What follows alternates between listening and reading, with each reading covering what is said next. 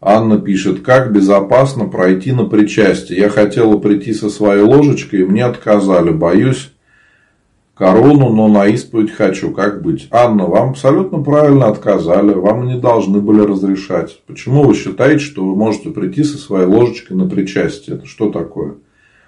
По уставу всех причащают одной лжицей. И сейчас для соблюдения мер эту лжицу окунают в спирт. Вот такое распоряжение священноначалия. И делаться должно так.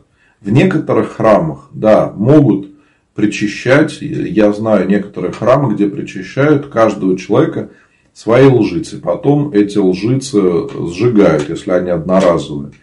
Но это не везде так делается. Вот. А у вас просто маловерие. Вы сомневаетесь и пока это не пройдет, какой смысл вам причащаться? Вы не понимаете, что такое причастие, поэтому у вас такой страх.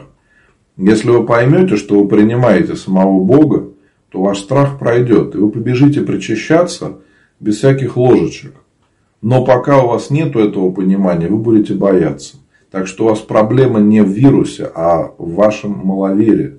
И с этим надо серьезно работать, нужно исповедоваться в этом, покаяться и молиться, чтобы Господь укрепил вашу веру. Когда ваша вера укрепится, то вы спокойно сможете причащаться. Так что здесь не в коронавирусе дело, совсем нет, а в нашем маловерии. Но представьте, если вы узнаете, что завтра вы умрете, и вам нужно причаститься – вы пойдете в храм и причаститесь, потому что будете знать, что для встречи с Богом обязательно надо это сделать. Но когда угрозы такой нет, когда мы думаем, что все хорошо, мы начинаем выбирать. Вот, как я буду причащаться, как бы мне получше это сделать. Это неправильное отношение к таинству причастия.